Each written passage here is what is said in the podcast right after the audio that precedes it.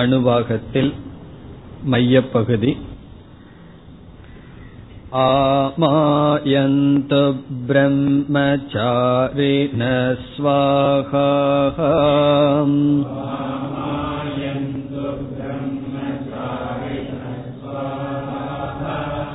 विमायन्तु ब्रह्मचारिण स्वाहा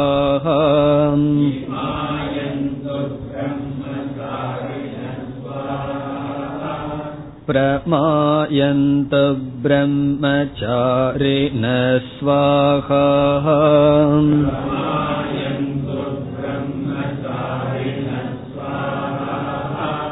दमायन्त ब्रह्मचारिण स्वाहा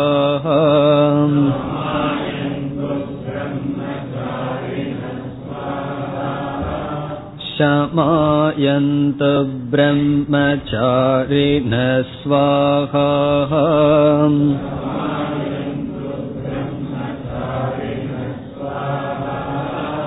यशो जने सा निस्वाहा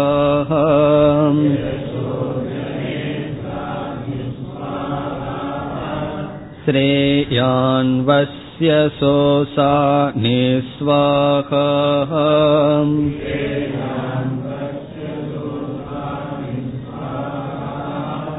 तं त्वा भगप्रविशा निःस्वाहा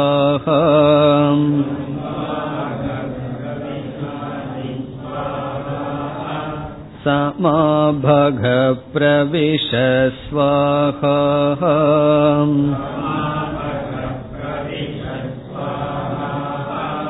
तस्मिन् सहस्रशाखे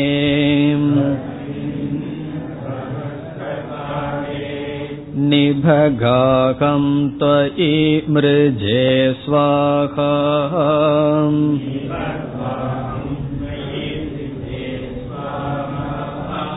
यथा पप्रवतायन्तीम् यथा मासा अहर्जरम् एवं मां ब्रह्मचारिणः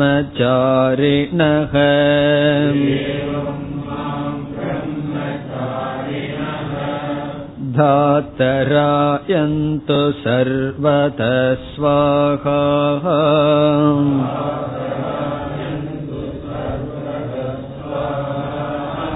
प्रतिवेशोऽसि प्रमाभाहि प्रमापद्यस्व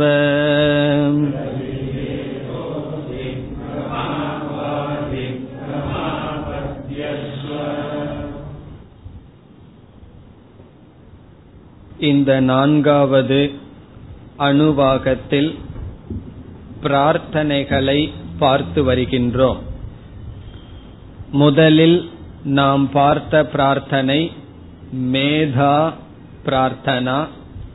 மேதைக்காக ஞாபக சக்திக்காக பிரார்த்தனை செய்யப்பட்டது. இரண்டாவதாக தனம் பொருளுக்காக பிரார்த்தனை செய்யப்பட்டது. மேதா ஜபரூபமாக பிரார்த்தனை செய்ய வேண்டும். தனம் ஹோமம் ரூபமாக பிரார்த்தனை செய்ய வேண்டும் என்று பார்த்தோம். மூன்றாவதான பிரார்த்தனை ஆமாயந்து என்று துவங்கி ஸ்ரேயான் வசியசக அசானி ஸ்வாகா. அதுவரை பிரம்மச்சாரி அல்லது மாணவர்கள் தேவை என்கின்ற பிரார்த்தனை. பிறகு நான்காவதாக பிரார்த்தனை அதற்கு பிறகு வருகின்றது. சென்ற வகுப்பில் பார்த்தோம் யதாப பிரவதாயந்தி என்பது முதல் சர்வதஸ்வாகா தாத்தராயந்து சர்வதஸ்வாகா அதுவரை எப்படி பிரம்மச்சாரிகள் என்னை நோக்கி வர வேண்டும் என்று இரண்டு உதாரணம் கொடுக்கப்படுகின்றது. சென்ற வகுப்பில் பார்த்தோம் பிரம்மச்சாரிகள் அதாவது மாணவர்கள் எனக்கு வேண்டும் என்று செய்கின்ற பிரார்த்தனையில் எப்படிப்பட்ட மாணவர்கள் என்று சொல்வதிலிருந்து மாணவர்களுடைய குணங்கள் நமக்கு தெரிகின்றது. பிரமா தமா ஷமா. ஷமத்துடன் ஷமக என்றால் மனக்கட்டுப்பாடுடன் இந்திரிய ஒழுக்கத்துடன் அறிவு கூர்மையுடன் விதவிதமான தேசத்திலிருந்து பிரம்மச்சாரிகள் வர வேண்டும் என்ற பிரார்த்தனை. இதில் நாம் சென்ற வகுப்பில் பார்த்த ஒரு கருத்தை மீண்டும் கூற விரும்புகின்றேன். அது முக்கியம் என்ற காரணத்தினால் நாம் மாணவர்கள் நமக்கு வேண்டும் என்கின்ற பிரார்த்தனை எதற்காக என்றால் இந்த சம்பிரதாயத்தை வளர்ப்பதற்காக இந்த ஞானம் தொடர்ந்து இருக்க வேண்டும் என்பதற்காக. பிறகு நம்மிடம் இருக்கின்ற அறிவை நாம் மற்றவர்களிடம் தாராளமாக பகிர்ந்து கொள்ள வேண்டும். அதாவது சம்பிரதாயத்தில் இரண்டு கேட்டால் இல்லை என்று சொல்லக்கூடாதாம். ஒன்று அன்னம் இனி ஒன்று ஞானம். உணவு வந்து ஒருவர் எனக்கு இல்லை என்று கேட்டால் அது பகைவனாக இருந்தாலும் கொடுக்கணும். உணவு மட்டும் இல்லை என்று சொல்லக்கூடாது. பசிக்கிறவர்களுக்கு கொடுத்துத்தான் ஆக வேண்டும். அதே போல் எனக்கு ஞானம் தேவை என்று ஒருவன் கேட்டால் அவன் பகைவனாக இருந்தாலும் அந்த ஞானத்தை கொடுத்துத்தான் ஆக வேண்டும். திஷ்டத்யும்மனுக்கு துரோணாச்சாரியார் ஞானத்தை கொடுத்தார். தெரியும் இவன் நம்மை கொல்ல வருகின்றான் கொல்வதற்கென்றே இருக்கின்றான் என்று. ஆகவே யாராக இருந்தாலும் ஞானத்தை பகிர்ந்து கொடுத்து ஆக வேண்டும். அதுதான் இதிலிருந்து நாம் புரிந்து கொள்ள வேண்டும். நாம் எதையெல்லாம் படித்தோமோ அதையெல்லாம் கண்டிப்பாக மற்றவர்களுக்கு சொல்ல வேண்டும் என்பது நியமம் அல்ல ஆனால் நம்மிடம் ஒருவர் ஞானத்தை கேட்டால் அந்த ஞானம் நமக்கு இருந்தால் அதை பகிர்ந்து கொடுப்பது நம்முடைய தர்மம். இது சொல்ல வேண்டியது இருக்கின்றது காரணம் பலர் இந்த அறிவை மற்றவர்களுக்கு எடுத்து வழங்குவதில்லை. அதனால்தான் நம்மிடம் நல்ல பண்பாடு இருந்தும் அது பிரசித்தி அடையவில்லை. உலகம் பூரா இங்கிலீஷ் பேசுறாங்க. சான்ஸ்கிரிட் நம்ம நாட்டுல பேசுறதுக்கே ஆள் இல்லை. காரணம் என்ன? நான் உனக்கு சான்ஸ்கிரிட் சொல்லித்தர மாட்டேன். சில ஆசிரியர்கள் சில விரும்பி வருகின்ற மாணவர்களுக்கு உனக்கு தகுதி இல்லை சொல்லிக் கொடுக்க மாட்டேன் என்றால் பிறகு என்ன ஆகும்னா அந்த ஞானம் அவர்களுடைய குடும்பத்துக்கே இல்லாமல் சென்றுவிடும். ஏதோ ஒரு தவறு நடந்துள்ளது. ஆகவே அந்த தவறு வேதத்தில் இல்லை. வேதத்தை குறை சொல்லக்கூடாது. பின்பற்றுபவர்களுடைய ஏதோ ஒரு தவறு. ஆகவே எக்காரணத்தை கொண்டும் ஞானத்தை நாம் மற்றவர்களுக்கு கொடுக்க மாட்டேன் என்று சொல்லக்கூடாது. அதே சமயத்தில் ஞானத்தை கொடுப்பதற்காக நாம் சாஸ்திரம் படிக்க கூடாது சாஸ்திரம் படிப்பது நமக்காக படிக்கின்றோம். எனக்கு பிரயோஜனத்தை அடைவதற்காக படிக்கின்றேன் என்ற பாவனையில் படிக்க வேண்டும். அதே சமயத்தில் ஞானத்தையும் கொடுக்க வேண்டும். அதைத்தான் புரிந்து கொள்ள வேண்டும். மற்றவர்களுக்கு சொல்லிக் கொடுக்க வேண்டும் என்ற எண்ணத்தில் படித்தால் இந்த ஞானம் நமக்கு பயன்படாது மற்றவர்களுக்கு பயன்படும். நமக்காக எனக்காகத்தான் படிக்கிறேன் மற்றவர்களுக்கு சொல்லிக் கொடுக்க மாட்டேன் என்றாலும் இந்த ஞானம் நமக்கு பயன்படாது. எனக்காக படிக்கின்றேன் யார் என்னிடம் கேட்கிறார்களோ அவர்களிடம் பகிர்ந்து கொள்கின்றேன். அதுதான் சாரம். இனி நாம் உதாரணத்தை பார்ப்போம். பிரம்மச்சாரிகளெல்லாம் எப்படி வர வேண்டும் என்று. என்ன உதாரணம்? சென்ற வகுப்பில் ரெண்டு உதாரணம்னு சொன்னோம். ஒன்று எப்படி தண்ணீரானது கீழான பிரதேசத்தை நோக்கி ஓடுகிறதோ அதுபோல் மாணவர்கள் என்னை நாடி வர வேண்டும். இப்பொழுது மந்திரத்திற்குள் செல்லலாம். யதாப பிரவதாயந்தி. இப்ப எங்க இருக்குன்னு கண்டுபிடிக்க முடிஞ்சதோ? ஆமாயந்தோல் ஆரம்பிச்சோம் அப்படின்னா ஸ்ரேயான் வசியசோசாணி ஸ்வாகா அது வரைக்கும் மூன்றாவது பிரார்த்தனை. இடையில கொஞ்சம் விட்டு வச்சிருக்கோம் அது நான்காவது பிரார்த்தனைன்னு சொல்லி அதற்கு பிறகு யதாப என்று துவங்குகிறது அங்கு இருக்கின்றோம். யதா என்றால் எப்படி? எவ்விதம்? இன் விச் மேனர் ஆபக என்றால் தண்ணீர். எப்படி தண்ணீரானது? பிரவதா என்றால் கீழான பிரதேசத்தை நோக்கி என்று பொருள். நிம்ன பிரதேசம் பிரதி. பிரபதா கீழான பிரதேசத்தை நோக்கி யந்தி என்றால் இயற்கையாக ஓடுகிறதோ. எப்படி தண்ணீரானது கீழான பிரதேசத்தை நோக்கி ஓடுகிறதோ அப்படி என்னை நோக்கி பிரம்மச்சாரிகள் மாணவர்கள் வர வேண்டும். இதில் இரண்டு சாமியம் சாதாரண தர்மம் இருக்கின்றது. ஒன்று தண்ணீர் வந்து கீழே நோக்கி ஓடும் போது மெதுவாவா ஓடும். எப்படி வேகத்தோடு ஓடும் துவரா அதே போல் பிரம்மச்சாரிகள் வேகமாக என்னிடம் வர வேண்டும். இனி ஒன்று தண்ணீர் கீழே ஓடுவதற்கு நம்ம மோட்டரை வச்சு ஏதாவது கீழே தள்ளணுமா? மேல போகணும்னா தான் நம்ம வந்து தள்ளணும். கீழே போகணும்னா அது சுவாவமாக இயற்கையாக வரும்.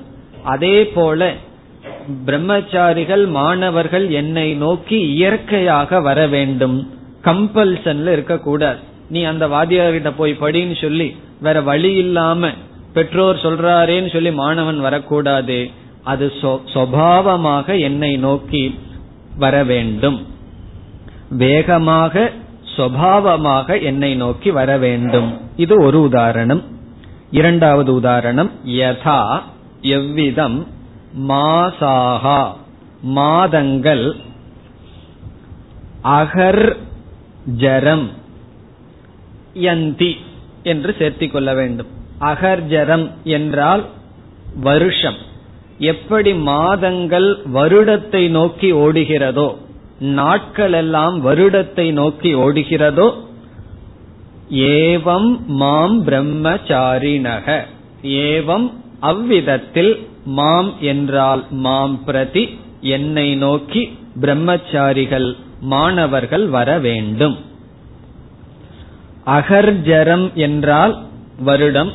இந்த வருடத்துக்கு அகர்ஜரம் என்று பேர் வந்ததற்கு காரணம் அகோபிகி சர்வான் ஜரயதி இது அகர்ஜரம். அகோபிகி என்றால் ஒவ்வொரு நாட்களில் சர்வான் ஜரயதி. ஒவ்வொரு நாட்களில் நம்மை என்ன செய்தான்? வயத வயோதிகமாக நம்மை மாற்றி வருகிறது. ஒரு நாள் முடிஞ்சதுன்னு சொன்னா நமக்கு ஒரு வருடம் வயதாகி விட்டது என்று பொருள். ஒவ்வொரு நாளும் கேலண்டர் கிழிக்கும் போது எப்படி புரிஞ்சுக்கணும்? ஒவ்வொரு நாளும் நாம் வயோதிகத்தை அடைந்து வருகின்றோம். அல்லது சுடுகாட்டை நோக்கி சென்று கொண்டு இருக்கின்றோம். அதான் அகர் ஜரமா. எல்லா ஜீவர்களையும் அகரக ஒவ்வொரு நாளும் நம்மை ஜீர்ணமாக்கி வருவது வயோதிகத்திற்கு கொண்டு வருவது வருடம். அது கால தத்துவம் அவ்விதம் எப்படி காலமானது ஓடுகிறதோ காலத்தை யாராவது நிறுத்த முடியுமா? எதை வேணாலும் நிறுத்திடலாம். நான் வாட்ச நிறுத்தறனே காலத்தை நிறுத்த முடியும் சொல்ல முடியாது. வாட்ச நின்னாலும் காலம் ஓடிக்கொண்டிருக்கும். அப்படி கால மாதங்கள் வருடத்தை நோக்கி ஓடுவது போல் பிரம்மச்சாரிகள் வர வேண்டும். ஏவம் மாம் என்னை நோக்கி பிரம்மச்சாரிகள் வர வேண்டும். பிறகு எங்கிருந்து வர வேண்டும்? எல்லா பக்கத்திலிருந்தும் வர வேண்டும் சொல்கின்றார். தாத்தக ஆயந்து சர்வத ஸ்வாகா. தாத்தக என்றால் இறைவா. அந்த ஓங்காரம் தான் இங்கும் குறிப்பிடப்படுகின்றது இறைவா. ஆயந்து வரட்டும். சர்வதக எல்லா பக்கத்திலிருந்தும். ஆயந்து பிரம்மச்சாரினக. பிரம்மச்சாரிகள் வரட்டும். எல்லா பக்கத்திலிருந்தும் என்னை நோக்கி வரட்டும். இந்த உதாரணத்துடனும் பிறகு முன் பார்த்தமே ஆமாயந்து அதிலிருந்து ஸ்ரேயான் சுவாகா அதுவரையும் மூன்றாவது பிரார்த்தனை. இனி நாம் இப்பொழுது நான்காவது பிரார்த்தனைக்குள் செல்ல வேண்டும். நான்காவது பிரார்த்தனை எங்கு ஆரம்பிக்கின்றது? தம் துவா பக பிரவிஷாணி ஸ்வாகா இடையில் இருக்கு. சமாபக பிரவிஷ ஸ்வாகா தஸ்மின் சகசிரசாகே நிபகாகம் தொயி மிருஜே ஸ்வாகா அந்த பகுதியும் பிறகு கடைசியில பிரதிவேஷோசி பிரமாபாகி பிரமாபத்யஸ்வ இந்த வரியும் நான்காவது பிரார்த்தனையாக அமைகின்றது. முதல் மூன்று பிரார்த்தனைகள் நாம் பார்த்தோம்.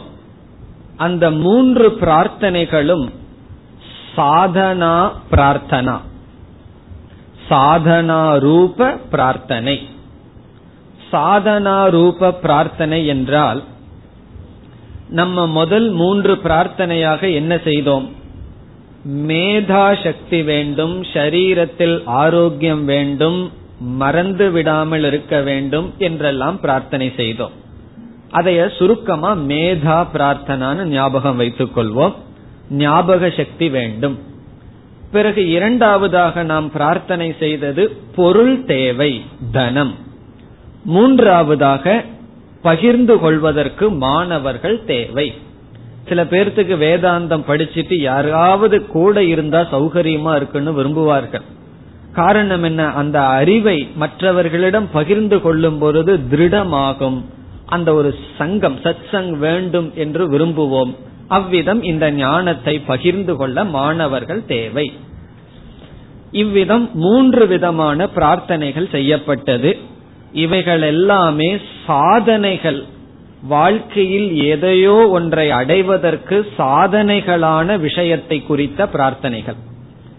இந்த பிரார்த்தனையினால் இவைகளையெல்லாம் அடைவதே வாழ்க்கையின் லட்சியம் அல்ல. இப்ப இவைகளையெல்லாம் அடையணும். ஆனால் இவைகள் அடைவதே வாழ்க்கையின் முழுமையான லட்சியம் ஆகிவிடாது. ஆகவே இவைகளெல்லாம் சாதனா பிரார்த்தனா. எப்படி என்றால் சாதன லாபாத் ந சித்திகி ஒரு சாதனையினுடைய லாபத்தை நாம் அடைந்து விட்டால் அதுவே நம்மை முழுமையாக்கி விடாது. உதாரணமாக நமக்கு உடல்நிலை சரியில்லை. உடல்நிலை சரியில்லை என்றால் சாதனை என்ன? அதை அந்த என்ன உடலுக்கு நோய் என்று சொல்வதற்கு ஒரு டாக்டர் தேவை. நமக்கு டாக்டருடைய டெலிபோன் நம்பர் இருக்குன்னு வச்சுக்கோ உடல் சரியாயிருமா? அல்லது டாக்டரை பாக்கிறோம் உடல் சரியாகி விடுமா என்றால் ஆகாது. அந்த சாதனையை நாம் கையாள வேண்டும். அதற்கு பிறகுதான் சாத்தியத்தை நாம் அடைய முடியும். ஒரு இடத்துக்கு நம்ம போகணும்னு சொன்னா வாகனம் என்பது சாதனை. நம்ம கிட்ட வாகனம் இருந்தாவே அந்த இடத்துக்கு போயிட முடியுமா? ஆகவே சாதனையை அடைவது மட்டும் வாழ்க்கையில் லட்சியம் அல்ல இது ரொம்ப பேர்த்துக்கு தெரியறதில்ல. ரொம்ப பேர் செய்கின்ற பெரிய தவறு என்னவென்றால் இந்த சாதனைகளே சாத்தியமாக ஆகிவிடுகிறது. உதாரணமாக மேதா சக்தி தனம் இவைகள் நாம் பிரார்த்தனை செய்து கேட்டோம். நமக்கு மேதா சக்தி இருக்கு. ஞாபக சக்தி ரொம்ப வந்துடுதுன்னு வச்சுக்குவோம் திடீர்னு. ஒரு நாள் தூங்கி எந்திரிக்கிறோம் எல்லா ஞாபக சக்தி வந்துடுதுன்னு வச்சுக்குவோம். பிறகு தனமும் வந்துடுதுன்னு வச்சுக்குவோம். இங்க தனம் பிரார்த்தனை செய்யப்பட்டது. ஹோமம் பண்ணியோ பண்ணாமையோ திடீர்னு பணம் வந்து விட்டது. நாம் வாழ்க்கையில் லட்சியத்தை அடைந்தவர்கள் ஆகிறோமா?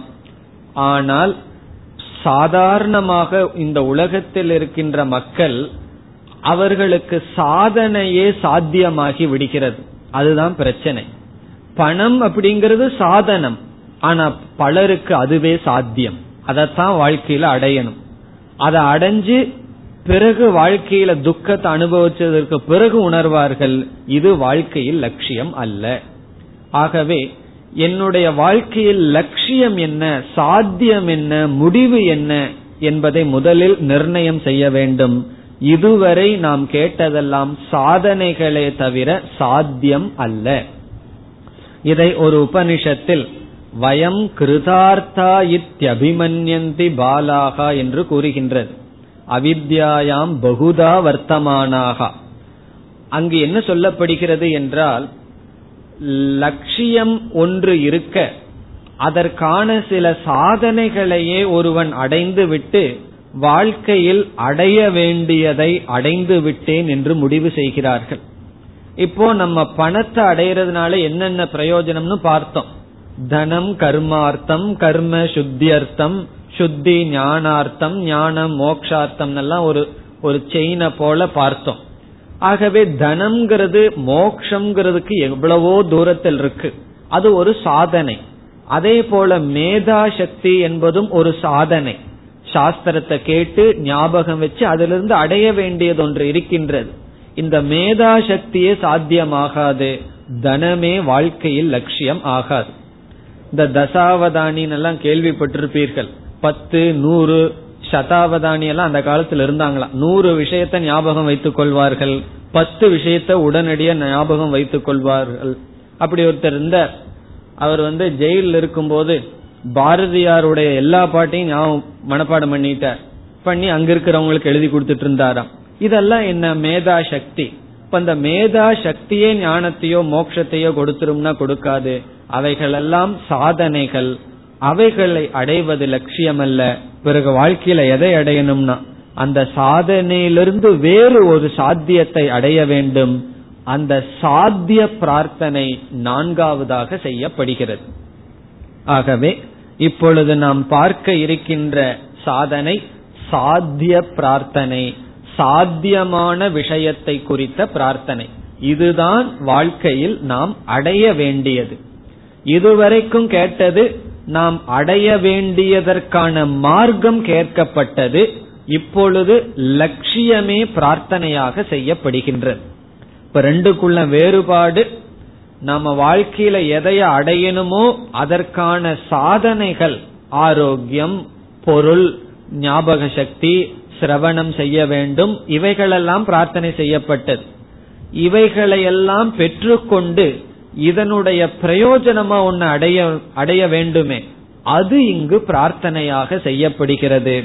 ஆகவே இந்த நான்காவது பிரார்த்தனை ஐக்கிய பிரார்த்தனை. ஜீவ ஈஸ்வர ஐக்கியம் பிரார்த்தனையாக செய்யப்படுகிறது. இந்த பிரார்த்தனை செய்வதில் நமக்கு ஒரு சந்தேகம் வரலாம். என்ன சந்தேகம்? இப்போ ஒருவனுக்கு பசியாக இருக்கின்றது. அவன் எதை பிரார்த்தனை பண்ணணும்? சாப்பாடு வேணும்னு பிரார்த்தனை பண்ணணும். பிக்ஷாம் தேகின்னு பிரார்த்தனை பண்ணணும். சாப்பாடு அவனுக்கு கிடைக்கின்றது. அவன் சாப்பிடுகின்றான். சாப்பிட்டதுக்கு அப்புறம் பகவான் கிட்ட எனக்கு பசி நீங்கணும்னு அவன் பிரார்த்தனை பண்ணணுமா? அவனுக்கு சாப்பாடு கொடுத்தாச்சு அவன் சாப்பிட்டாச்சு. சாப்பிட்டா பசி நீங்கி விடுகிறது. அதுக்கப்புறம் அவன் பசி நீங்கணும்னு பிரார்த்தனை பண்ண வேண்டிய அவசியம் இல்லை ஆகவே நமக்கு என்ன சந்தேகம் வரும்? சாதனைகளை எல்லாமே நம்ம வேணும்னு பிரார்த்தனை பண்ணி வாங்கி வச்சுட்டோம். பிறகு சாத்தியத்தை எதுக்கு பிரார்த்தனை பண்ணணும்? அந்த சாதனைகள் கையில வந்தாவே சாத்தியத்தை நம்ம அடைஞ்சிடலாமே என்றால் அதுக்கு இனி ஒரு உபனிஷத் சொல்கின்றது சிரவணாயாபி பகுபிர் யோன லப்யக ஸ்ருண்வந்தோபி பகவோ எம்ன வித்யுகு. முதல்ல இந்த ஞானத்தை கேட்கறதுக்கே பலருக்கு சந்தர்ப்பம் கிடைப்பதில்லை. சிலருக்கு இந்த சாதனையே கைக்கு கிடைக்கிறதில்லை. சாதனைய கைக்கு கிடைத்தவர்கள் சிருண்வந்தக அபி பகவக எம்ன வித்யுகோ. பலர் அந்த ஆத்மாவை அடைவதில்லை. பகவான் சொல்றார் மனுஷியானாம் சகசிரேஷு கஷ்டித் எததி சித்தையே. ஆயிரத்துல ஒருவன் தான் மோக்ஷத்துக்கு முயற்சி பண்றான். முயற்சி பண்பவர்களுக்குள் யாரோ ஒருத்தன் தான் அடையிறான்னு சொல்றார். ஆகவே சில பேர்த்துக்கு மோக்ஷத்துக்கான மார்க்கமே கிடைப்பதில்லை. கிடைச்சா தப்பான மார்க்கம் கிடைக்குது. அல்லது மார்க்கமே கிடைப்பதில்லை. மார்க்கத்தில் வந்தவர்களும் கூட பயணம் செய்து மோக்ஷம் வரை செல்வதில்லை. பாதிக்கு மேல பெட்ரோல் தீந்துரும். முமுட்சுத்துவம்ங்கிறது தீந்துரும். வைராகியம் இல்லாம போயிரும். ஏதோ ஒரு காரணத்தில் அவர்கள் மோக்ஷத்து வரை அந்த டெஸ்டினேஷன் வரைக்கும் போறதில்லை. ஆகவே அதுல வந்து ஸ்ருண்வந்தக கேட்டவர்கள் கூட ஞானத்தை அடைவதில்லைன்னு அங்க கடோபனிஷத்துல சொல்வதனுடைய சாரம் சாதனைகள் எல்லாம் நம்ம பகவான் கிட்ட பிரார்த்தனை பண்ணி அடைஞ்சும் கூட சாத்தியத்தை விட்டு விடுவதற்கு வாய்ப்புண்டு. சிலர் வந்து எல்லாத்தையும் துறந்துட்டு சன்னியாச வாழ்க்கைக்கு வந்து வேத சாஸ்திரம் எல்லாம் படிக்கணும்னு படிக்க ஆரம்பிச்சு என்ன ஆகும்னா திடீர்னு அவர்களுக்கு தர்க்க சாஸ்திரத்துல இன்ட்ரெஸ்ட் வந்து. தர்க்கத்தை உட்கார்ந்து படிச்சுட்டு இருப்பார்கள் வாழ்க்கை முழுவதும். அல்லது கிராமர்ல இன்ட்ரெஸ்ட் வந்துடும் வியாக்கரணத்துல இன்ட்ரெஸ்ட் வந்துடும் அதுல என்ன ஏன்னா அதெல்லாம் ஒரு சயின்டிபிக்கா இருக்கு. அந்த புத்திக்கு நல்லா இருக்கும். திங்க் பண்ற புத்திக்கெல்லாம் ஒரு ஹாபி மாதிரி இருக்கும். அதனால என்ன ஆகும்னா அப்படியே அதுல கேரிடவேன்னு சொல்றது. இவ்விதம் சாதனை கைக்கு வந்தும் கூட சாத்தியத்தை இழந்து விடுவதற்கு வாய்ப்புண்டு. ஆகவே இந்த பிரார்த்தனை செய்யப்படுகிறது. எனக்கு சாதனை மட்டும் இருந்தால் போதாது. இந்த சாதனைய நான் கேட்கிறேனே அதனால என்ன பிரயோஜனம் வேணுமோ அதுவும் இங்கு பிரார்த்தனையாக செய்யப்படுகிறது. ஆகவே இங்கு சாதனையாக என்ன இருக்கின்றது? ஆத்ம ஞானம் ஞானம்தான் சாதனை. அந்த ஞானத்துக்கு துணை புரிவது ஞானத்தை அடையிறதுக்கு துணை புரிவது பணம் அல்லது மாணவர்கள் அல்லது மேதா சக்தி சரீர ஆரோக்கியம் இவைகள் எல்லாமே ஆனா நமக்கு சிரவணம் சாஸ்திரத்தை கேட்பது குருவை அடைதல் ஞானத்தை அடைதல் இவைகளெல்லாம் சாதனம். ஆகவே சுருக்கமாக சாதனம் ஞானம். இப்ப ஞானம் சாதனம் என்றால் சாத்தியம் என்ன? ஞான பலம் சாத்தியம். ஞான பலம் என்பது அந்த ஈஸ்வரனுடன் நான் ஐக்கியம் என்கின்ற பாவனை அந்த அத்வைத புத்தி அது சாத்தியம். இப்ப இங்கு ஞான பலன் ஐக்கியமே பிரார்த்தனையாக செய்யப்படுகிறது. இந்த பிரார்த்தனை எப்படி இருக்கின்றது என்றால் ஈஸ்வரனை பார்த்து மாணவன் கேட்கின்றான் நான் உனக்குள் வர வேண்டும் நீ எனக்குள் வந்துவிடு என்று பிரார்த்தனை செய்கின்றான். உனக்குள்ள நான் வந்து பிரவேசம் பண்ணணுமா? இறைவா உனக்குள்ள நான் வந்துடுறேன். பிறகு நீ என்ன பண்ணுனா நீ எனக்குள் வந்துவிடு என்று அத்தியந்த ஐக்கியம் தேவை என்று பிரார்த்தனை செய்யப்படுகின்றது. காரணம் என்ன? ஞானம் என்னிடம் இருந்தாலும் அந்த ஞான பலனை நாம் அனுபவிக்காமல் இருக்கலாம். முன்ன ஞானமே நாம் அனுபவிக்கலாமல் இருக்கலாம். ஞானம் வந்ததற்கு பிறகு ஞான பலனை நாம் அனுபவிக்காமல் இருப்பதற்கு வாய்ப்புண்டு. அதற்கு என்ன காரணம் என்று சுருக்கமாக பார்க்கலாம். இப்ப ஞானம் நாம் அடைஞ்சுள்ள ஞானம் எப்படிப்பட்டது? இப்ப நான் யார் என்ற கேள்வி வரும் பொழுது நான் இந்த ஷரீரத்திலிருந்து வேறுபட்டவன். மூன்று ஷரீரத்திற்கும் அப்பாற்பட்ட ஆத்மஸ்வரூபமாக இருக்கின்றேன். சுருக்கமா சொன்னா நான் அகங்காரம் அல்ல. அகம் ஆத்மா. அகம் ந அகங்காரக. அகங்காரம்னு என்ன அர்த்தம்? எந்த ஒரு தத்துவம் மூன்று ஷரீரத்தை நான் சொல்லுதோ அது அகங்காரம். காரண சூக்ம ஸ்தூல சரீரத்தை நான் சொல்ற ஒரு எண்ணம் ஒரு தாட் ஒரு பாவனை அகங்காரம். ஞானத்துல நம்ம என்ன அடைஞ்சிருக்கோம்? இந்த அகங்காரம் நான் அல்ல இந்த ஆத்மஸ்வரூபமாக நான் இருக்கின்றேன்னு சொல்லி புரிஞ்சிருக்கோம். பிறகு இந்த ஞானத்தை நம்ம அடைஞ்சதற்கு பிறகு என்ன ஆகின்றது? இந்த அகங்காரத்தை கொன்றுவிட்டு நாம் ஞானத்தை அடையல. அகங்காரத்தை நீக்கிட்டு நம்ம ஞானத்தை அடையணும்னு சொன்னா என்ன ஆகும் அகங்காரத்தையே நம்ம நீக்கணும்னு சொன்னா தூங்கத்தான் நம்ம போகணும். காரணம் என்ன? அகங்காரம் தூக்கத்துல தான் கிடையாது. விழிச்சு கொண்டோம் அப்படின்னு சொன்னா இந்த அகங்காரம் என்பது இந்த சரீரத்துல ஏதோ ஒரு சரீரத்துல நான் அப்படின்னு பிடிச்சுக்கும். இந்த உடல்ல நான் என்கின்ற உணர்வு ரெண்டு காரணத்தில் வரலாம். ஒன்று கர்ம தாதாத்மியம் என்று சொல்லப்படும். கர்ம தாதாத்மியம் என்றால் கர்மத்தினுடைய விளைவாக இந்த உடல்ல நான் என்கின்ற பாவனை நமக்கு வந்துதான் தீரும்.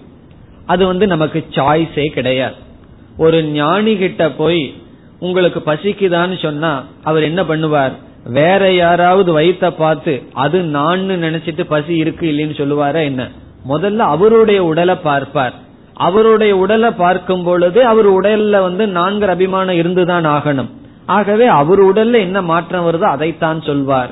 ஆகவே எல்லோருமே அவரவர்களுடைய உடலை நான் என்று நினைத்துத்தான் ஆக வேண்டும். அதுல சாய்ஸே கிடையாது. காரணம் என்னவென்றால் இந்த உடல் பிராரப்த கர்மத்தினால் என்னுடன் சம்பந்தப்படுத்தப்பட்டுள்ளது. ஆகவே கர்மஜ என்றால் ஜ என்றால் தோற்றம் கர்மத்திலிருந்து உருவாகிய தாதாத்மியம் என்றால் அதை தான் என்று எடுத்துக் கொள்வது. தாதாத்மியம் என்றால் ஒன்றை அதுவாகவே எடுத்துக் கொள்ளுதல். அப்படி இந்த உடலை வந்து நாம் கர்மத்தினுடைய விளைவினால் நாம் என்று புரிந்துதான் உணர்ந்துதான் ஆக வேண்டும். ஞானம் வந்ததற்கு பிறகும் இனியொரு விதமான தாதாத்மியம் பிராந்திஜ தாதாத்மியம் என்று சொல்லப்படும். பிராந்தி என்றால் மோகத்தினால் நான் இது என்று எடுத்துக்கொள்வது ஆகவே ஒன்றில் நான் என்கின்ற அபிமானம் கர்ம வசத்தினால் வரலாம் மோக வசத்தினால் வரலாம். ஞானிகளுக்கெல்லாம் கர்மத்துல வர்ற தாதாத்மியம் தான் இருக்கே தவிர மோகத்தில் அவர்கள் அபிமானம் கொள்ளவில்லை. ஆகவே அவர்களுக்கு மோகஜ தாதாத்மியம் கிடையாது. ஞானத்தினால் அந்த மோகத்தை அவர்கள் விட்டு விட்டார்கள். இவ்விதம் இந்த உடல் மீது நான் என்கின்ற அபிமானம் இருந்துதான் தீரும் வேறு வழி நமக்கு கிடையாது. ஆகவே ஞானம் வந்ததற்கு பிறகு என்ன ஆகும் ஞானத்தை அடைந்ததற்கு பிறகும் கூட இந்த உலகத்துல விவகாரம் என்பது இருக்கும் வரை இந்த அகங்காரத்தை நாம் பயன்படுத்தித்தான் ஆக வேண்டும். பயன் அகங்காரத்தையே பயன்படுத்தாம இருந்துட்டோம்னா ஒரு பிரச்சனையும் இல்லை.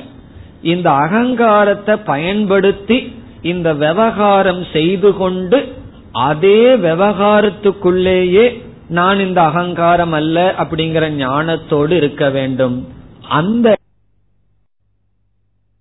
சொல்லுது நீ இந்த அகங்காரம் அல்ல. இது எல்லாம் மித்தியா. இந்த சரீரம் மித்தியா. பார்ப்பவர்கள் மித்தியா. பொருள் மித்தியான்னு சொன்னாலும் இந்த அகங்காரத்தை எடுத்துக்கொண்டு விவகாரத்தை ஆரம்பிக்கும் பொழுது நம்மை அறியாமல் அந்த விவகாரத்தில் மூழ்கி விடுகின்றோம்.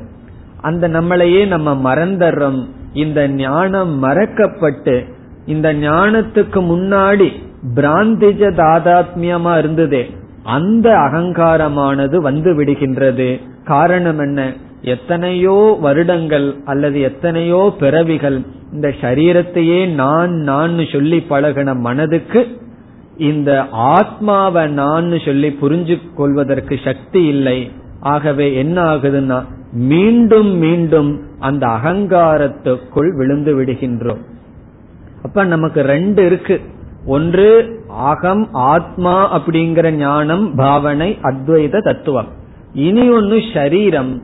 இந்த ஷரீரத்தை நம்ம ஹேண்டில் பண்ணும்போது என்ன ஆகி விடுகின்றது? மீண்டும் அந்த அகங்காரத்திற்குள் நாம் விழுந்து விழுந்து என்ன செய்கின்றோம்? இந்த ஞான பலனை அனுபவிக்க முடியாமல் போய்விடுகிறது.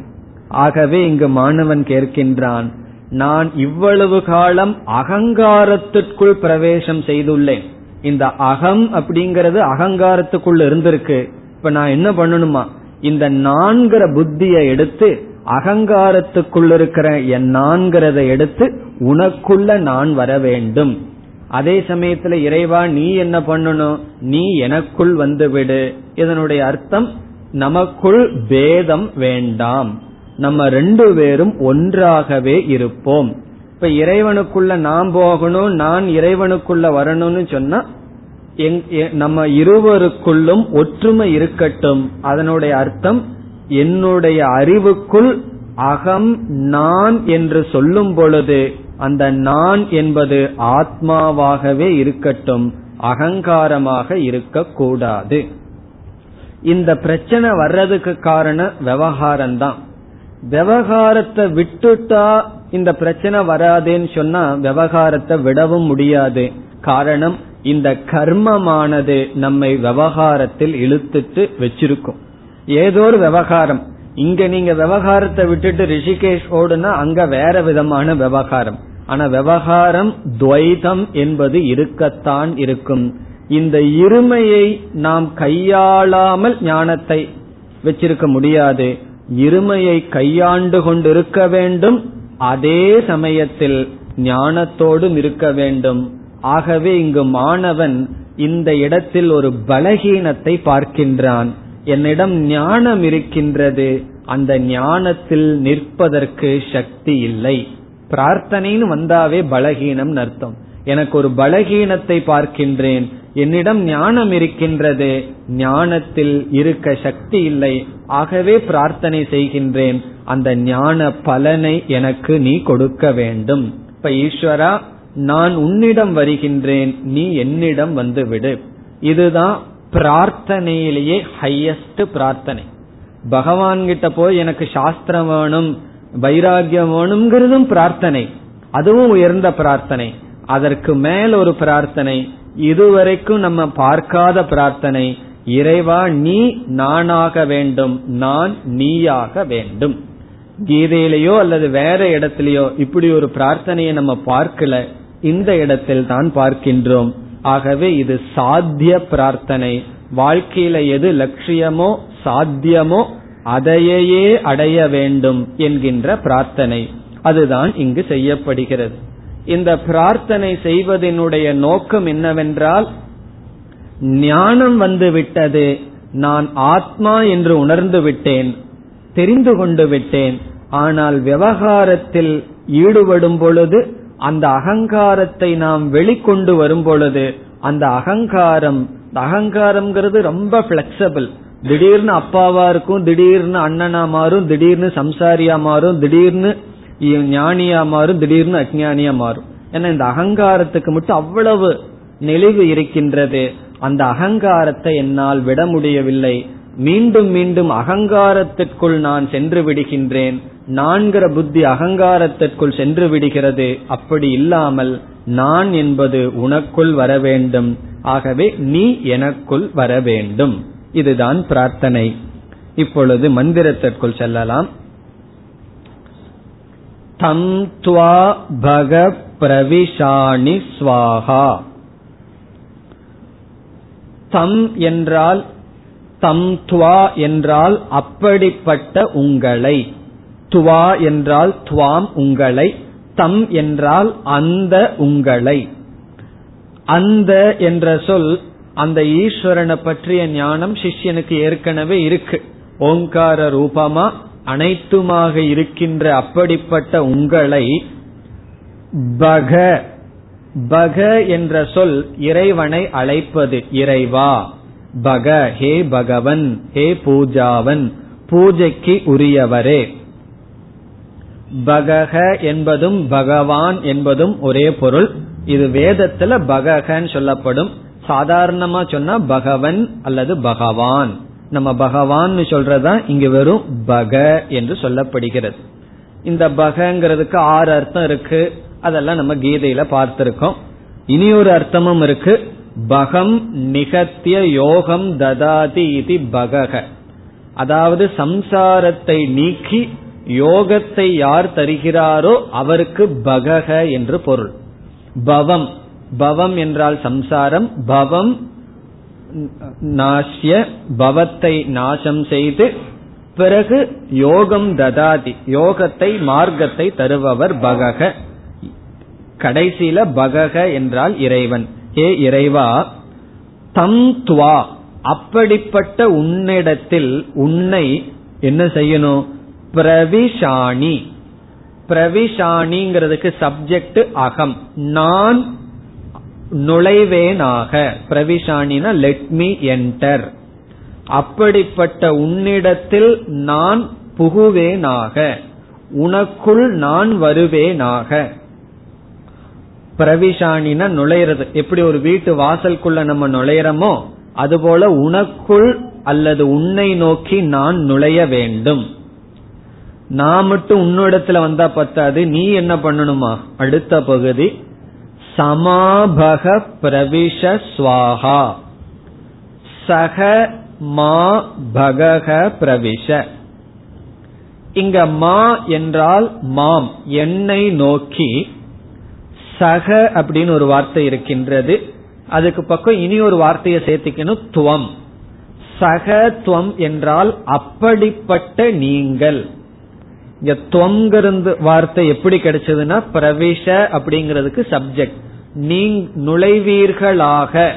பிரவிஷ என்றால் நுழைவீர்களாக. அதற்கு சப்ஜெக்ட் நீங்கள். நீங்கள் என்னை நோக்கி வருவீர்களாக. என்னிடத்தில் நுழைவீர்களாக. என்னை அடைவீர்களாக. பிறகு சக என்றால் அப்படிப்பட்ட நீங்கள் அந்த நீங்கள். அப்படிப்பட்ட நீங்கள் என்னை நோக்கி வருவீர்களாக இங்கேயும் பக இறைவா என்று அழைத்து சொல்லப்படுகிறது. ஆகவே இந்த இரண்டு வரியினுடைய பொருள் அப்படிப்பட்ட உங்களை இறைவா நான் அடைவேனாக அப்படிப்பட்ட நீங்கள் என்னை அடைவீர்களாக. ஆகவே நம் இருவருக்குள் ஐக்கியம் இருக்க வேண்டும். நமக்குள் பேதம் இருக்க வேண்டாம். அப்படி என்றால் இறைவன் வந்து இந்த உலகத்தை பார்க்கும்போது அவர் எப்படி பார்ப்பார்? அப்படி நான் பார்க்கணும்னு அர்த்தம்.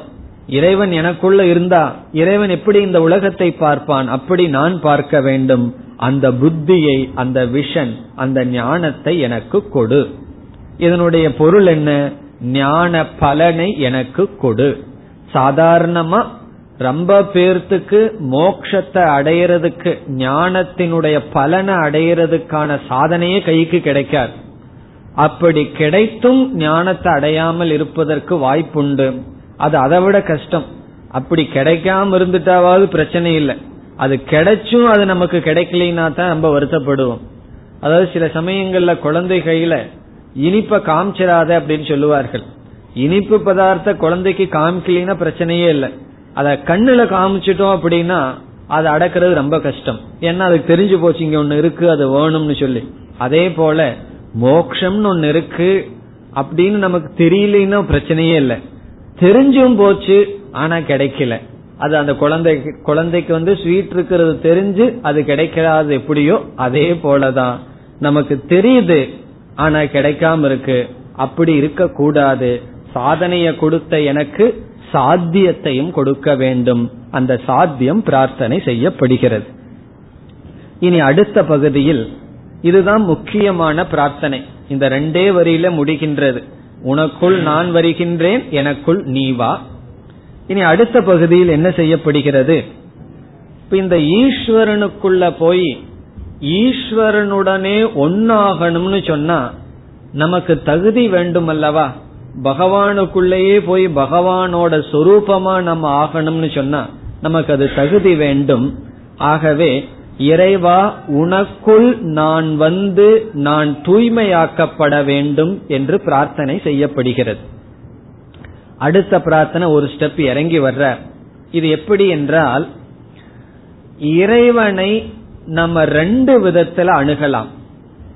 ஒன்று நான் வேறு இறைவன் வேறு என்ற வேறுபாட்டை வைத்துக்கொண்டு ஈஸ்வரனை பற்றிய சிந்தனை. முதல்ல செய்யப்பட்ட சிந்தனை ஈஸ்வரனும் வேறல்ல நானும் வேறல்ல என்கின்ற அத்வைத பாவனை. இப்ப முதல்ல அத்வைத பாவனையானது பிரார்த்தனையாக செய்யப்பட்டது. நமக்கு அந்த அத்வைத பாவனை வரவில்லைன்னு வச்சுக்குவோம். அப்ப என்ன பண்றதுன்னா ஈஸ்வரனை வேறாகவும் நம்மை வேறாகவும் வைத்துக்கொண்டு ஈஸ்வரனிடம் நாம் சரணடைய வேண்டும். அந்த பக்தியை நாம் வைத்துக் கொள்ள வேண்டும். ஆகவே சாஸ்திரத்துல ரெண்டு விதத்துல ஈஸ்வரன் பயன்படுத்தப்படுறார். ஒரு இடத்துல ஈஸ்வரனை ஈஸ்வரனா வச்சு நம்ம பக்தனா வச்சுக்கணும். இந்த அதிக பிரசங்கித்தனம்னு ஒண்ணு இருக்கு. நமக்கு எல்லாத்துக்கும் தெரியும். அதாவது நமக்கு அத்வைத ஞானம் இல்லாத சமயத்துல ஈஸ்வரனோட ஐக்கியத்தை பத்தி நம்ம பேசினா அதுதான் அதிக பிரசங்கித்தனம் சொல்றது. காரணம் என்ன? அந்த ஞானம் இல்லாமையே அந்த பாவனையை நாம் வைத்துக் கொள்ள முடியாது அல்லது கூடாது. அப்ப என்ன பண்ணணும்னா இறைவனிடம் நீ என்னை தூய்மைப்படுத்தும் ஒரு கருவியாக இருப்பதாக கூறி உனக்குள் நான் வந்து தூய்மை அடைவேனாக என்ற பிரார்த்தனை செய்யப்படுகிறது. இப்ப அடுத்த பிரார்த்தனை இதுவும் ஐக்கியத்துக்குள்ள வருது. ஆனா இறைவனை கொஞ்சம் வேறுபடுத்தி உனக்குள்ள நான் விழுந்து தூய்மையாக வேண்டும். இப்ப சில கம்பெனியில சில ப்ராடக்ட் இருந்ததுன்னு வச்சுக்கோம் அது விதவிதமான டிபார்ட்மெண்ட்டுக்குள்ள போய் வரும்போது அது எப்படி இருக்கும்? ஃபைன் ப்ராடக்டா வரும். அப்படி ஒவ்வொரு டிபார்ட்மெண்ட்லயும் அது என்ன? தூய்மை ரிஃபைன் ஆயிட்டே வருது. அதே போல நான் என்ன ஆகணும்னா இப்ப ரொம்ப அழுக்கோட இருக்கேன். உனக்குள்ள விழுந்து நான் தூய்மையாகி வர வேண்டும் அப்படி தூய்மையான என்ன ஆயிருவன்னா உனக்கும் எனக்கும் ஐக்கியம் ஆகிவிடும். அது சொல்லப்படுகின்றது. தஸ்மின் சஹஸ்ரஷாகே நிபகாகம் துவயி மிருஜே ஸ்வாஹா அதுவரை அந்த பகுதி. தஸ்மின் சகசிரசாகே துவயி. நிபகாகம் தொயிங்கிற இடத்துல இருக்கிற தொயியை எடுத்து இதோட சேர்த்துக்குவோம். தஸ்மின் என்றால் அப்படிப்பட்ட துவயி என்றால் உங்களிடத்தில் உன்னிடத்தில். சகசிர ஷாகே என்பது அந்த இறைவனுக்கு அடைமொழி. நீங்கள் எப்படிப்பட்டவர்களாக இருக்கிறீர்கள்? சகசிரம்னா ஆயிரம். ஷாகா என்றால் ஆயிர விதமான விரிவுகள். ஆயிரக்கணக்கான பேதங்கள் பகுரூபே என்று பொருள். ஆயிரக்கணக்கான ரூபங்களுடன் இருக்கின்ற உங்களிடத்தில் விஸ்வரூபம் அர்த்தம் சகசிரசாகே என்றால் ஆயிரக்கணக்கான உருவங்கள் இருக்கின்ற உங்களிடத்தில். இந்த இடத்துல ஆயிரம்னா ஆயிரம்னு அர்த்தம் கிடையாது. எல்லாமாக. ஆயிரக்கணக்கில் என்று சொன்னாவே ஆயிரம்ங்கிறது அர்த்தம் அல்ல விதவிதமான ரூபங்களாக இருக்கின்ற உங்களிடத்தில் சகசிர சீருஷா புருஷகன்னு சொல்லும் பொழுது அந்த இறைவனுக்கு எவ்வளவு தலைனா? ஆயிரம் தலைனா. இப்ப அடுத்தது வந்து பகவானுக்கு ஆயிரம் தலை இருக்குதுன்னா எத்தனை கண்ணுன்னு சொல்லணும்? ரெண்டாயிரம் கண்ணுன்னு சொல்லணும் அல்லவா? சகசிராட்ச சகசிரபாத். ஆயிரம் கண்ணுன்னு சொல்லியிருக்கேன்னா. அந்த இடத்துல எண்ணிக்கைக்கு முக்கியம் இல்ல எல்லா கண்ணும் ஈஸ்வரனுடைய கண். எல்லா தலையும் ஈஸ்வரனுடைய தலை. ஆகவே எல்லா உருவமும் ஈஸ்வரனுடைய உருவம். அப்படி எல்லா உருவமுமாக எல்லாமாக இருக்கின்ற உங்களிடத்தில் தஸ்மின் சகசிரசாகே துவயி நான் என்ன ஆகணும்னா நான் வந்து தூய்மையாக்கப்பட வேண்டும். நிபகாகம் அப்படின்னு ஒரு வார்த்தை இருக்கு. அதை எப்படி பிரிக்க வேண்டும் என்றால் நீ அப்படிங்கிற வார்த்தைய முதல்ல தனியா எடுத்தரணும். பக என்று பிரிக்கணும் அகம் என்று பிரிக்க வேண்டும். நீ அப்படிங்கறத தனியா வச்சுட்டு பக அப்படின்னு பிரிக்கணும் பகாகம் அப்படிங்கறத அகம்னு தனியா பிரிச்சிடணும் அப்ப அந்த சொல்லுல என்னென்ன இருக்கு? நீ பக அகம். பக அப்படிங்கறதுக்கு ஏற்கனவே பொருள் பார்த்திருக்கோம் இறைவா என்று அழைப்பது. ஆகவே நிபகாகம் அப்படிங்கறதுல இருக்கிற பக இறைவனை அழைத்தல். இறைவா பக அகம் நான் துவயி உன்னிடத்தில். அந்த நீ அப்படிங்கிற சொல்ல எடுத்து மிருஜே அப்படிங்கறதோட சேர்த்திக்கணும். நிமிருஜே என்றால் நான் தூய்மையாக வேண்டும் என்று பொருள். நிமிருஜே என்றால் தூய்மையாக வேண்டும். அதற்கு சப்ஜெக்ட் அகம் நான். ஆகவே இதெல்லாம் வேதத்துல எப்படி வேணாலும் இருக்கும். அதெல்லாம் நமக்கு ஹோம்ஒர்க்கா ரிஷிகள் கொடுத்து விட்டார்கள். நிபகாகம்ங்கிறத பிரிச்சோம் அப்படின்னா நீங்கிறத தனியா எடுத்துட்டு பக அழைப்பது இறைவா. அகம் நான் துவயி உன்னிடத்தில். எப்படிப்பட்ட உன்னிடத்தில்? தஸ்மின் சகசிரசாகே. ஆயிர ரூபமாக இருக்கின்ற உன்னிடத்தில் நிமிருஜே. அந்த நீ மிருஜேக்கு வந்துடணும் நிமிருஜே என்றால் தூய்மையாக்கப்பட வேண்டும். சுவாகா என்று ஹோமம் பிரார்த்தனை செய்யப்படுகிறது. இப்போ உனக்குள்ள நான் வந்து தூய்மையாக்கப்பட வேண்டும். அதனுடைய அர்த்தம் என்ன? உனக்குள்ள நான் வந்த உடனேயே இந்த உலகத்து மேல் இருக்கின்ற ராகத்வேஷம் எல்லாம் எனக்கு சென்றுவிடும். இப்ப வந்து இந்த உலகத்தை நம்ம நல்லா பிரிச்சு வச்சிருக்கிறோம் அல்லவா? இவன் எனக்கு விருப்பத்துக்குரியவர்கள் வெறுப்புக்கு உரியவர்கள் நண்பன் பகைவன் உதாசீனம். அவன் நண்பனும் அல்ல பகைவனும் அல்ல ஏதோ தெரிஞ்சவர். இப்படி எத்தனையோ விதமான பாவனைகள் இந்த உலகத்துல வச்சிருக்கோம். பிறகு என்ன ஆகும்னா அந்த ராகத்வேஷங்கள் எல்லாம் சென்று விட்டும் காரணம் என்ன? பகவானுடைய கண்ணுல இந்த உலகத்தை பார்த்தோம் அப்படின்னா பகவான் எப்படி பார்ப்பார்? எல்லாமே தானாக பார்ப்பார். அவ்விதம் நிமிருஜே. உனக்குள் நான் தூய்மையாக வேண்டும். அதனுடைய பொருள் இந்த ஜெகத்தில் இருக்கின்ற ராகத்வேஷம் நீங்க வேண்டும். ஈஷாவாசியம் இதம் சர்வம் அப்படிங்கிற புத்தி வர வேண்டும். இப்ப வந்து நம்ம கண்ணாடியில பார்த்தோம் அப்படின்னா அந்த கண்ணாடி பார்க்கும்போது என்ன பாவனை நமக்கு இருக்கும்? நான் என்னையே பாக்கிறேன்னு சொல்லுவோம். அதே போல ஈஸ்வரன் இந்த உலகத்தை பார்த்தார்னா அவரே தானே இந்த உலகமா இருக்கார். அவர் என்ன நினைப்பார்? தன்னையே பார்ப்பதாக நினைப்பார். ஆனா நம்ம அப்படி இல்லையே. ஒவ்வொருத்தரும் ஒவ்வொரு மாதிரியில பாத்துட்டு இருக்கோம் பார்த்துட்டு மூஞ்சி ஒரு மாதிரி இருக்கும் மனசு ஒரு மாதிரி இருக்கும். அவ்வளவு தூரம் நமக்குள்ள ஒரு ராகத்வேஷங்கள் விருப்பு வெறுப்புகள் எல்லாம் இருந்து வருகின்றது. அதெல்லாம் போய்விட வேண்டும். இதெல்லாம் ரகசியம். வெளியே சொல்ல முடியாது. ஒரு பகைவன் கிட்ட ஏதோ பகைவன் மாதிரி நம்ம நடந்துக்குவோம். ஆனா மனசுக்குள்ள நான் உன்னை வெறுக்கல. உன்னை உன் மீது எனக்கு துவேஷம் இல்லை. நம்ம ஒருத்தர் திட்டிட்டு இருக்கும் பொழுதே அந்த சூழ்நிலையில எப்படி நடக்கணுமோ அப்படி நடந்துக்குவோம். அல்லது ஒருத்தங்கிட்ட வேலை வாங்கும் போது எப்படி வேலை வாங்குமோ அப்படி செஞ்சுக்குவோம். ஆனா மனதுக்குள்ள என்ன நம்ம உணர்வு? யாரையும் நான் வெறுக்கவில்லை. காரணம் என்ன? பகவானுக்குள்ள போய் நாம் தூய்மையாகி விட்டோம். இவ்விதம் இந்த பகுதியில் ஒன்று சாத்தியமான ஐக்கியம் பிரார்த்தனை. அதை தொடர்ந்து அந்த உனக்குள் நான் ஒன்றாக வேண்டும் என்றால் என்னுடைய மனதில் தூய்மை வேண்டும் அந்த தூய்மையை தர வேண்டும். சங்கரர் சொல்றார் ஏதாவது பாபம் எனக்கு இருந்து இந்த ஞானத்தை நான் வைத்துக்கொண்டு இந்த ஞான பலனை அடைய முடியாமல் இருந்தால் அந்த பாப கிருத்தியாம் அந்த பாபத்தை எல்லாம் நான் உனக்குள் வந்து போக்க வேண்டும். எவ்வளவோ பாவம் நாம் செய்திருப்போம் அல்லது எத்தனையோ அனுபவங்கள் சில சம்ஸ்காரங்களா மனசிலிருந்து நம்மளைய தொந்தரவு பண்ணிட்டு இருக்கும் அவைகள் எல்லாமே சென்று விட வேண்டும். நான் தூய்மையாக வேண்டும். இனி கடைசி வரைக்கும் வருவோம். பிரதிவேஷோசி பிரமாபாகி பிரமாபத்யஸ்வ. இதுவும் மிக அழகான பிரார்த்தனை. இவைகள் எல்லாமே ஐக்கிய பிரார்த்தனையில சம்பந்தப்பட்டதுதான். பிரதிவேஷக அசி. அசி என்றால் இருக்கிறாய். இறைவா நீ இருக்கின்றாய். நீ எப்படி இருக்கிறாயா? பிரதிவேஷக. பிரதிவேஷக என்றால் ரெஸ்ட் ஹவுஸ் ஓய்வெடுக்கும் விடுதி. பிரதிவேஷக. நீ ஒரு ரெஸ்ட் ஹவுஸாக இருக்கின்றாய். ஓய்வெடுக்கும் விடுதியாக நீ இருக்கின்றாய். இதெல்லாம் பிகரேட்டிவ் எக்ஸ்பிரஷன் சொல்றது.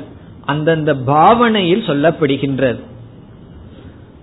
பகவான போய் ரெஸ்ட் ஹவுஸா இருக்கிற அப்படின்னு சொன்ன அதனுடைய அர்த்தம் என்ன? அதாவது அந்த காலத்துல எல்லாம் இந்த சுமை தாங்கின்னு ஒண்ணு இருக்கும். இந்த காலத்துல எல்லாம் அது கிடையாது.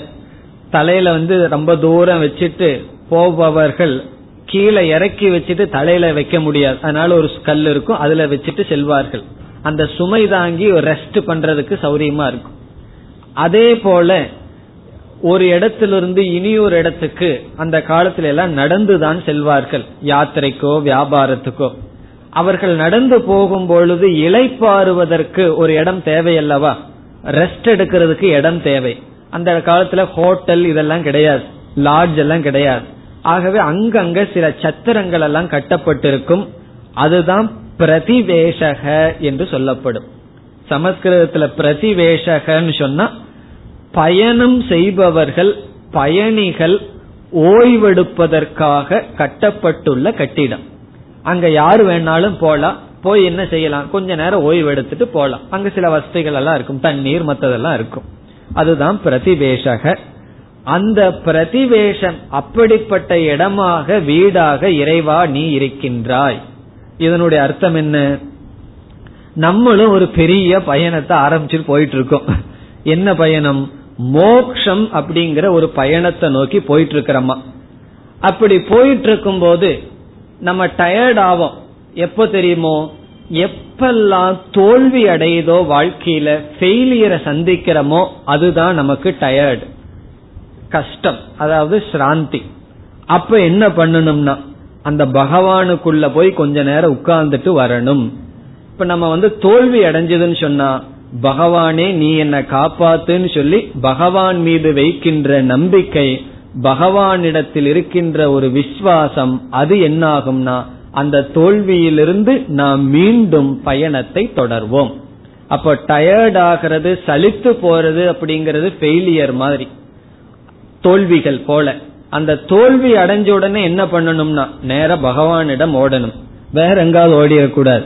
சில பேர் தோல்வியில வந்து ரெண்டு லைஃபுக்கு போவாங்க. ஸ்பிரிச்சுவல் லைஃப் ஸ்பிரிட் லைஃப் ஸ்பிரிட்டுக்கும் போய் விடுவார்கள் ஸ்பிரிச்சுவல் லைஃபுக்கும் வரலாம். என்ன ரொம்ப பேர்த்த பாக்குறோம் அது நடந்ததிலிருந்து அந்த பையனோ அல்லது அவர்கள் யாரோ ஒருத்தர் இறந்ததிலிருந்து கடவுள் கும்பிடுறதையே நான் விட்டுட்டேன்னு சொல்ற ஆளுக உண்டு.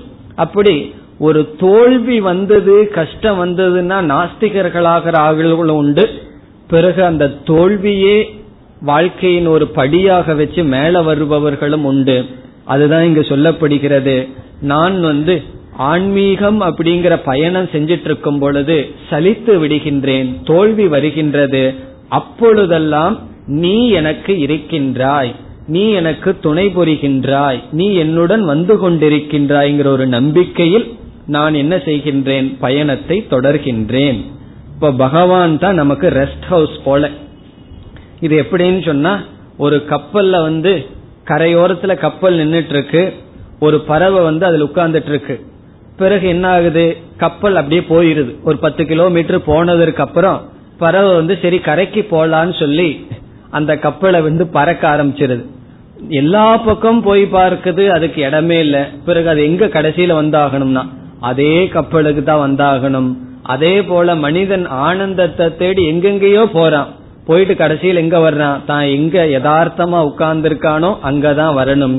அதே போல அங்க வந்து உட்கார்ந்தா அந்த பறவைக்கு ரெஸ்ட் அதே போல எங்கெங்கயோ அலைஞ்சு போற மனுஷன் கடைசியில் எங்க வரணும்னா மீண்டும் பகவானிடம் தான் வரணும். அங்க வந்தா அவனுக்கு ஒரு ரெஸ்ட் அவனுக்கு ஒரு சாந்தி ஒரு அமைதி கிடைக்கும். அப்படி நீங்கள் இருக்கிறீர்கள். என்னுடைய ஆன்மீக வாழ்க்கை பயணத்துக்கு ஒரு ஓய்வு இடமாக நீங்கள் இருக்கிறீர்கள். பிறகு பிரமாபாகி இங்கேயும் எப்படி பிரிக்கணும்? மா அப்படிங்கறத தனியா எடுத்துக்கணும். மா என்றால் எனக்கு பிரங்கிற வார்த்தைய பாகிங்கிற வார்த்தையில சேர்த்துக்கணும். பிரபாகி பிரபாகி என்றால் விளக்குங்கள் என்று பொருள். அதுக்கு சப்ஜெக்ட் நீங்கள் பகவான் எனக்கு உங்களுடைய சொரூபத்தை விளக்குங்கள். அதுதான் பொருள். பிரபாகி என்றால் reveal yourself to me எனக்கு உங்களுடைய சொரூபத்தை எடுத்து விளக்குங்கள். பிரபாகி பாகின்னு சொன்னா விளக்குங்கள். பிரபாகினா தெளிவாக விளக்குங்கள். உங்களை புரிஞ்சுக்கிறதுக்கு எனக்கு சக்தி இல்லை. ஆகவே உங்களுடைய சொரூபத்தை நீங்கள் தான் எனக்கு எடுத்து விளக்க வேண்டும். பிறகு அடுத்த பகுதியில் பிரமாபத்யஸ்வ இங்கே அப்படித்தான் பிரிக்கணும். மாங்கிறத தனியா எடுத்துக்கணும். மா என்றால் எனக்கு பிரபத்யஸ்வ இந்த இடத்துல எனக்கு அல்ல என்னிடத்தில் என்னை நோக்கி பிரபத்யஸ்வ என்றால் வாருங்கள்.